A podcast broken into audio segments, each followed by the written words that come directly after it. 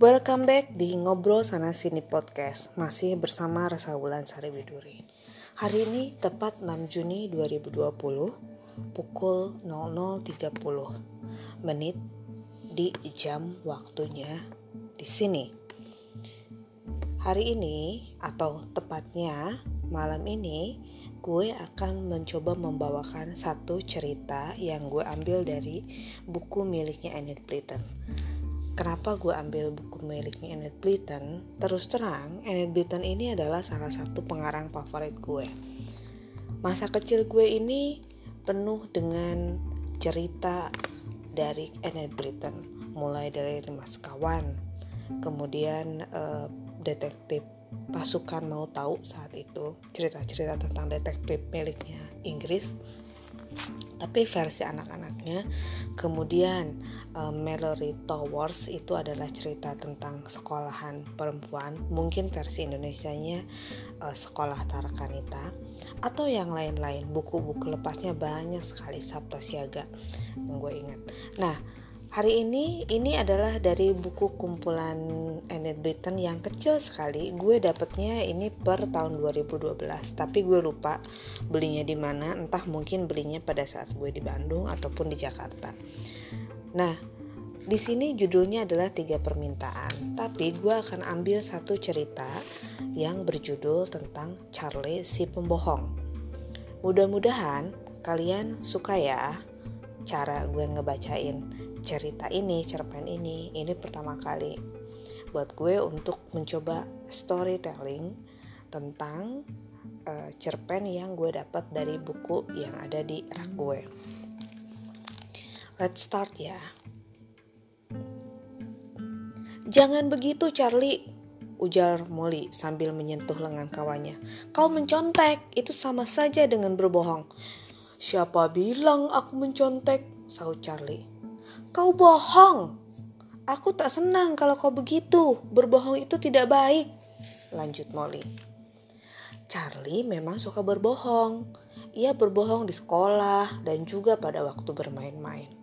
Bila bermain petak umpet, Charlie berbohong dan mengaku telah berteriak sebelum yang lainnya. Begitu pula bila bermain ular tangga, Charlie tak pernah mau menuruni ular, tapi melewati saja. Pada suatu hari, ia sampai ke tempat yang belum pernah dikunjunginya. Tempat itu sangat aneh. Kampung apa ini?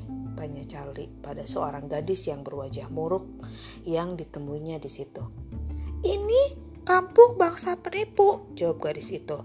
Ikutlah aku, kami hendak makan. Nanti kukerahkan kamu kepada yang lain. Charlie mengikutinya. Ia merasa heran dirinya bisa sampai ke tempat seperti itu. Rumah-rumahnya mengerikan dan rusak. Penghuninya hampir semuanya anak-anak. Lucunya, mereka semua bertampang tidak menyenangkan.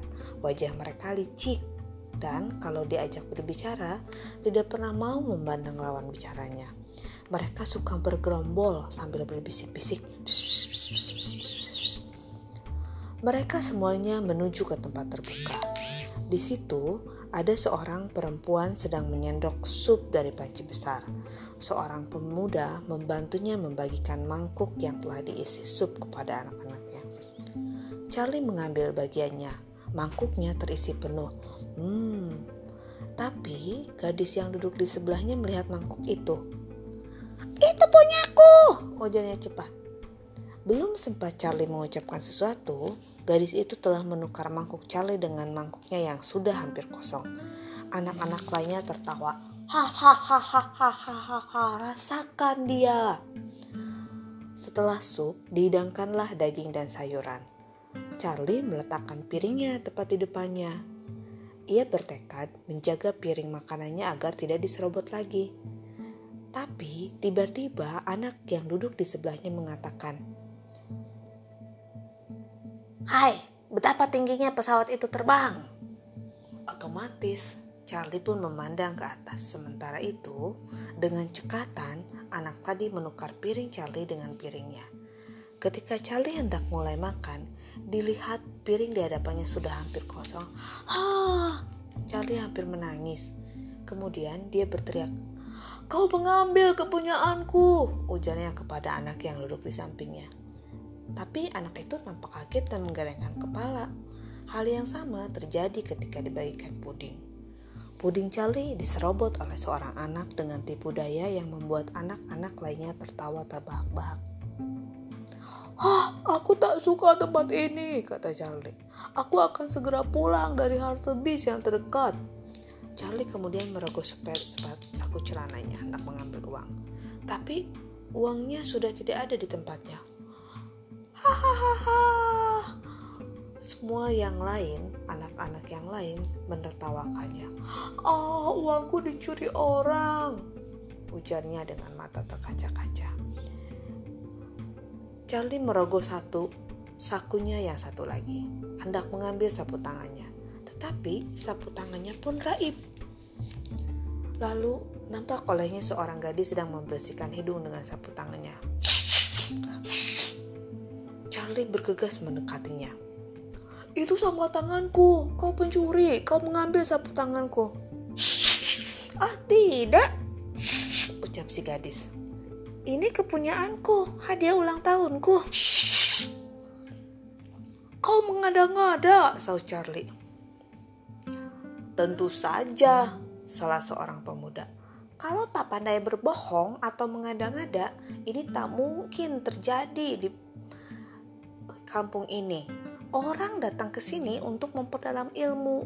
Syaratnya, ia harus jadi bohong atau pembawa dulu sebelum masuk menjadi penghuni kampung bangsa penipu ini. Aku bukan bangsa penipu, ujar Charlie. Tiba-tiba datang seorang perempuan bermata tajam. Hah, kau juga seorang bangsa penipu, nak? Kau suka berbohong di sekolah dan licik dalam permainan. Kulihat kau cukup pandai dalam ilmu tipu menipu. Di samping itu, kau juga suka membual. Kami di sini menerima laporan lengkap mengenai tingkah lakumu. Itulah sebabnya kami tahu bahwa kau sudah siap menjadi murid di sini. Anak-anak, masuklah ke kelas kalian masing-masing. Semua anak-anak berlarian masuk ke rumah yang nampak mengerikan itu. Kau ikut kelas yang mana? Tanya perempuan tadi kepada Charlie. Wajahnya mengerikan, pikir Charlie. Keras dan licik. Tidak, aku tidak mau ikut pelajaran di sini, sahut Charlie. Harus, ujar perempuan itu. Pilih kelas yang kau sukai. Lihat, di kelas itu anak-anak diajar menjadi maling, di kelas yang satu lagi diajar menjadi pecopet. Di kelas yang sebelah sana, mereka diajar menipu orang-orang yang manis dan baik hati dengan cara mengarang cerita bohong yang kedengarannya benar-benar terjadi. Semuanya diajar menjadi penipu. Tapi, kau boleh memilih jenis mana yang paling kau sukai. Tak ada yang kusukai, tak ada yang kusukai, teriak Mali. Charlie. Aku ingin pulang. Aku tidak suka tempat ini. Aku tak suka penipu dan aku tak suka menipu. Ah! Sahut perempuan bermaca, bermata tajam tadi. Ia mulai kelihatan tak sabar. Tiap hari kau berbohong. Jadi pasti kau menyukainya. Kalau tidak, pasti kau takkan melakukannya. Di samping itu, apa katamu tadi? Kau tak suka menipu. Kau sendiri penipu Tak sukakah kau pada dirimu sendiri? Kalau kau tak menyukai dirimu sendiri, tentu kau akan mengubah dirimu menjadi seseorang yang kau sukai.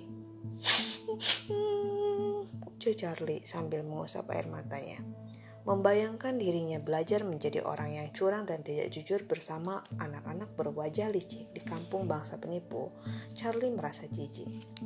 Oh, ibu pasti marah kalau tahu aku ke sini. Beliau tak suka bila aku berbohong. Lepaskan aku. Aku tak sadar bahwa aku seperti anak-anak di sini. Aku sama sekali tak menyukai mereka. Mereka kelihatan tak menyenangkan dan tingkah lakunya curang. Apa bedanya denganmu? Tanya perempuan itu sambil mencengkram lengan Charlie. Kemarin kau mencontek di sekolah bukan? Kau curang waktu bermain ular tangga di rumah Caroline. Berbohong waktu melaporkan nilai pelajaran. Mengintip waktu bermain petak umpet. Semuanya itu kau lakukan bukan Charlie? Kau selalu berbohong. Aku tahu, aku tahu, seru Charlie sambil berlinang air mata. Tapi setelah melihat hal itu dilakukan orang lain, aku jadi sadar betapa buruknya kelakuanku ini. Aku tak mau menjadi orang yang tidak jujur, suka menipu ataupun mencuri. Tidak, tidak. Perempuan itu mengguncang-guncang tubuh Charlie hingga terjatuh. Kepalanya terasa membentur meja keras dan matanya terpejam. Ketika Charlie membuka mata lagi, betapa terkejutnya ia. Ia sedang terbaring di rumput di halaman rumahnya sendiri. Ibunya sedang membungkuk, mengguncang-guncang lengannya. Bangun nak, bangun, bangun. Kau tertidur di bawah terik matahari. Ayo bangun, bangun. Mimpi rupanya kau nak. Ayo bangun. Oh ibu, oh.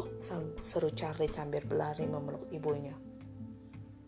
Ibu, aku baru datang dari kampung bangsa penipu. Mereka tak memboleh akan ku pulang. Betapa senangnya aku bersama ibu di sini, Bu. Charlie menceritakan pengalaman yang baru dialaminya. Ibunya terkejut. Kukira kau belum terlalu lihai sebagai penipu Charlie. Itulah sebabnya mereka mau melepaskanmu pulang, kata ibunya. Sekarang setelah tahu bagaimana sebenarnya penipu dan membual, ibu yakin kau tak ingin seperti mereka bukan? Tidak bu, sahut Charlie. Ibu mau kan membantuku suka supaya tidak jadi seperti mereka? Tentu nak, kata ibunya. Dan ibu Charlie benar-benar membantu anaknya. Sekarang semua orang tak segan bermain dengan Charlie. Charlie tak pernah lagi berbohong. Ia mau menuruni ular kalau memang harus dalam permainan ular tangga. Tak seorang pun tahu mengapa Charlie tiba-tiba saja berubah kecuali tentu saja ibunya dan kalian yang mendengarkan kisah ini. Nah, bagaimana? Hmm, asik gak sih ceritanya? Ceritanya sebenarnya men eh, ceritanya menarik menurutku. Jadi ini mengajarkan bagaimana seorang anak tidak boleh untuk menipu, membual ataupun berbohong. Sebenarnya banyak sekali sih Eh, hal-hal uh, yang membuat seorang anak bisa membual, menipu, atau berbohong tanpa ia sadari. Tapi lingkungan yang memang mengajarkan dia bahwa hal-hal tersebut tidak baik akan membuat dia berlaku juga baik. Jadi, kalau misalnya kalian punya keluarga, punya anak, punya sepupu, punya keponakan, yang memang masih kecil, kalian bisa mulai untuk mengajari mereka bahwa membohong, membual, menipu itu tidak baik bagi mereka. Semoga saja cerita ini dapat menginspirasi kalian. Mudah-mudahan kita masih bisa bertemu di cerita selanjutnya dan mudah-mudahan uh, lu semua terhibur mendengarkan podcast ini stay tune untuk podcast selanjutnya. Bye bye, ciao.